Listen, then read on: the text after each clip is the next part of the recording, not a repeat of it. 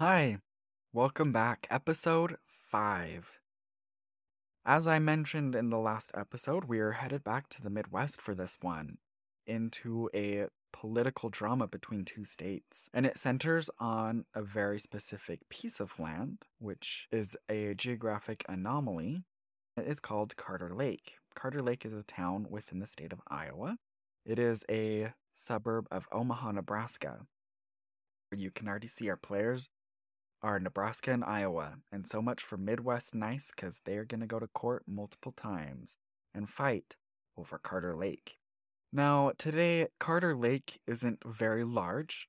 As of the 2020 census, 3,791 people lived there. So it's not very big by many standards. Carter Lake is bound by Omaha on the west and the south, and then by Eppley Airfield to the east. Why is Carter Lake surrounded by all this stuff in Nebraska? Because Carter Lake is nominally in Nebraska. And that is why we're talking about it today. Carter Lake is then bound by Carter Lake to the north, which is split between Nebraska and Iowa. Carter Lake is an exclave of the state of Iowa.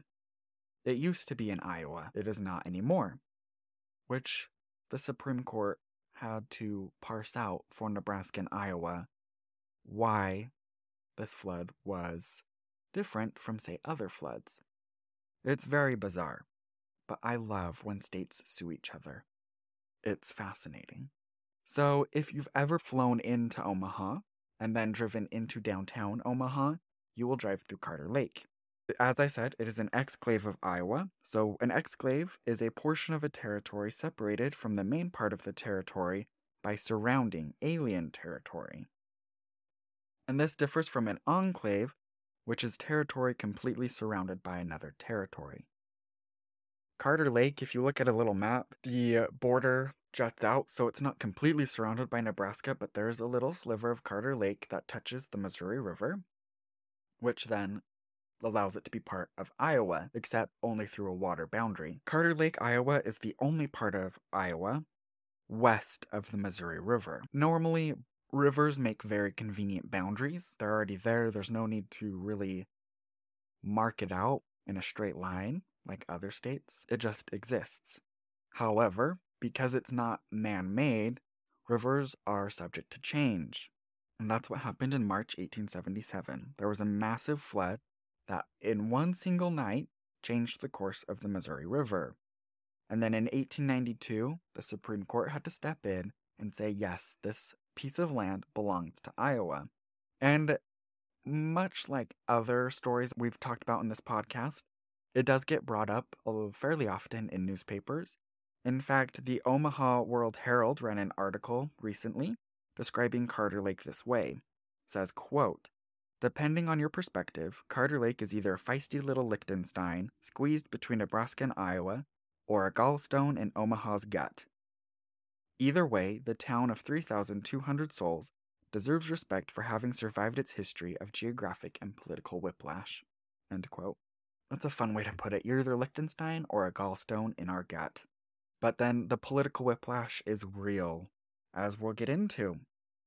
So, to talk about the actual lake, Carter Lake, Carter Lake used to be part of the river. It was the border between Nebraska and Iowa, as it is today. The river forms the entire border except for this little exclave, and the flood in 1877 shifted the river miles east and cut off what is known as the Saratoga Bend from the rest of the river and made it into an oxbow lake. This lake was first called Cutoff Lake, and then Lake Nakoma, and then, finally, Carter Lake. The name was changed to Carter Lake after Levi Carter's wife donated money to construct a public park along the shore. You can still go visit the public park. It's very beautiful. Just very kind of calm oasis in the midst of Omaha. The lake covers 315 acres and has a maximum depth of 25.4 feet. Boating is legal, as is fishing, but fishing comes with more restrictions. You can find numerous types of fish, and the Iowa state government even says that all of them are safe for consumption. Being so close to Omaha, it has been a center for Omaha recreation since the creation of the lake. The area's first roller coaster was found near the lake, uh, with a resort, a public pavilion, and picnic facilities. However, because of its political grayness, it has attracted fringe industries, notably gambling and other illegal entertainments. So, why, while this political drama, you think that it's fairly straightforward? The river shifted overnight to a new course to the east, so it should be part of Nebraska because now now the river shifted. Now there's land between the what once was the Saratoga Bend, modern Carter Lake, and Iowa. Legally, there is lots of terms for this, but there are two very important accretion and avulsion. So, both parties essentially have to agree on boundaries, even though it's delineated by a river. And you'll find that many states who border another with a river have very different ways of defining that boundary. For example, Nebraska and Iowa use the center line of the river to demarcate the boundary. If you're in Ohio or Kentucky, the boundary is very different. It's the low water mark. So, most of the Ohio River is in the state of Kentucky. If you drive out of Cincinnati, you'll see that the border starts really fast as soon as you start crossing a bridge. So, there are many different ways of using a river. But the Supreme Court then has to explore the these processes, the geographic processes of river building or river destruction or river change. And as I mentioned, they are accretion and avulsion. Accretion is a natural, gradual alteration of a riverine environment. Avulsion is a rapid, sudden change to the riverine environment. Accretion is very common. It's hard to see because it goes little by little, but it's how sandbars form and how maybe one bank gets eroded, but another one gets built up over time. Avulsion that happens extremely fast. In this case, it changes the entire river course. And this has happened before. Hurricanes can do it, or massive, massive floods can do it. In 1836, New Orleans went against the United States federal government in talking about riverine boundaries the Supreme Court held in that court case that when streams change gradually, the same rules apply. Even though Louisiana would maybe lose a piece of land here and Mississippi would gain land, the boundary would stay the same in between the two of them in the middle of the river. And so this is what Nebraska is banking on. It was a very important court case deciding how river boundaries work the city of New Orleans depends heavily on the Mississippi River. And so everybody kind of just thought, this is the court case that's going to stand. And in that court case, notably, they also uh, said that these rules apply if a stream dries up. Sometimes that's the case, and so you can find very strange borders between states. And if you look at the map of Louisiana, Mississippi, and even Arkansas and Tennessee, it is just very messy as the Mississippi River winds its way down to the Gulf of Mexico. They determined that the test for accretion and gradual change is called imperceptibility. If you can see it happening, it is not accretion. And so this becomes the sticking point for the state of Iowa. The Supreme Court, in now their court case, Nebraska versus Iowa in 1892, they say that any land lost to the river generally does not remain as a solid chunk, but it will dissolve in the water, the Missouri River. Is very infamous for being quite muddy and full of sediment. Any disappearance of land on one side does not necessarily mean the land is added to a corresponding side. Sometimes the land just disappears and floats down the river and into the Gulf of Mexico. And they even said, quote, no engineering skill is sufficient to say where the earth in the bank washed away and disintegrating into the river finds its rest and abiding place. End quote. Seems fairly logical. I mean, no one knows where that tiny, tiny, tiny, tiny piece of clay is going to end up. So they would say normally the law of accretion would apply, which would render the borders the new river and give that new part of land to Nebraska. But the flood of 1877 happened in one night.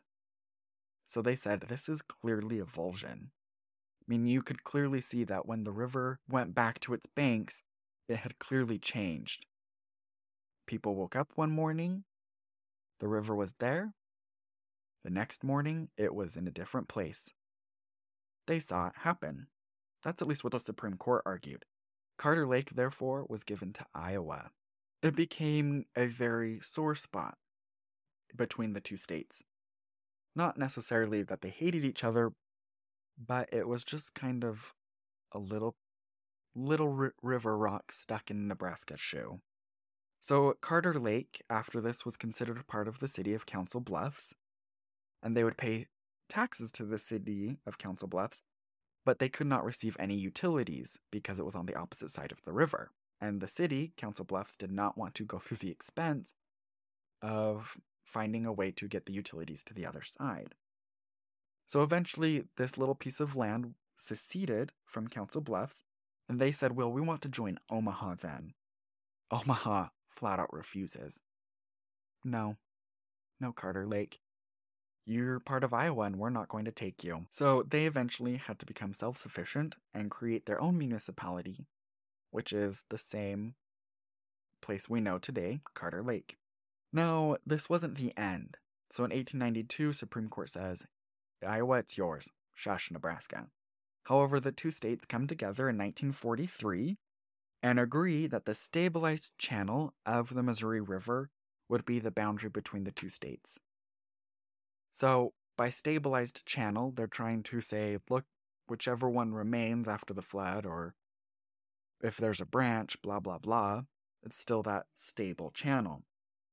And because of that, they would cede lands that had been put on other sides because of avulsion, that they would then give each other the lands and so that there would be a very clear a very clean and clear border the missouri river however this didn't really go anywhere.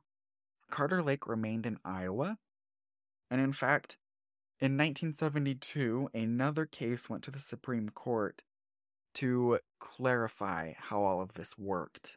This Supreme Court case was not necessarily explicitly about Carter Lake and where borders were, but how borders worked between the two states.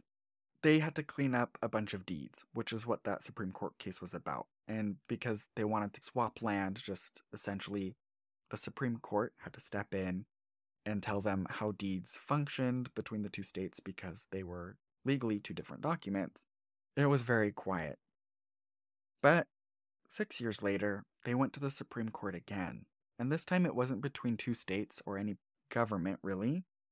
It was between a private citizen and a government contractor.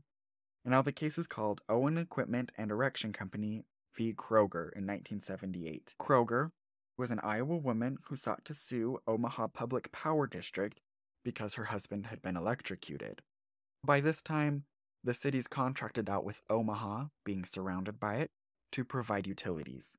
Now, when Omaha was faced with this suit, they then tried to sue the contractor, Owen Equipment and Erection Company, because they had owned and operated the crane that was working on the equipment that eventually caused this man to be electrocuted. So the woman then amended her case to exclude Omaha and go directly after the contractor as well. However, the Supreme Court decided that this case really couldn't stand because the woman had won successively up through all the states, and by the time it made it to the Supreme Court, the Supreme Court stepped in and basically said that she had not been able to sue because Owen Equipment was an Iowa company based in Carter Lake, and they had operated and sued on the basis that it was in Nebraska because it was a contractor for Nebraska city. They decided that there was what they call no diversity of citizenship because, despite being contracted by Nebraska, it was an Iowa company, so it should have stayed within the Iowa state court system. And so once again, they had to clear up how does Carter Lake fit into the local geography? Now, it may seem very bizarre for a city of this size to have gone to the Supreme Court three times. That's exceptional. Carter Lake, home of many Supreme Court cases, three. It's a lot for a tiny town. But as a result, Nebraska is now fine with it. There's been no recent developments regarding Carter Lake. Iowa's fine with it. Carter Lake, Iowa's fine with it. In fact, I think one of the last times it kind of became really famous was in a viral video of a hailstorm, which was really crazy. It broke the windows in people's homes. And that was on, and you could see from their house uh, the hail hitting Carter Lake. Crazy. So if you're ever flying into Omaha, you can avoid Carter Lake if you really want to by going up to the north and around. However, if you're going straight to downtown, you'll pass through Carter Lake and you'll drive on what is one of the shortest state highways because it is a half mile long Iowa Highway 165. It does have a sign that says Welcome to Iowa. However, when you drive the half mile further, there isn't a sign that says Welcome to Nebraska. Only Iowa put up the signs. I think it's kind of fun. I love stories like this about random geographic oddities. But Carter Lake, I mean, who knew that fighting for fighting over a border would be so hard after a flood? But here we are, so hopefully you don't live near a river and slowly see your land eroded or swallowed up in, in, in one night. But I just remember accretion and avulsion every time you see a river and think, hmm, interesting how those borders are formed. That's it for today. Supreme Court drama, Carter Lake, Iowa which sh- should have been part of Nebraska but isn't. We'll see you next week as we go to Chicago and talk about another river and its drama.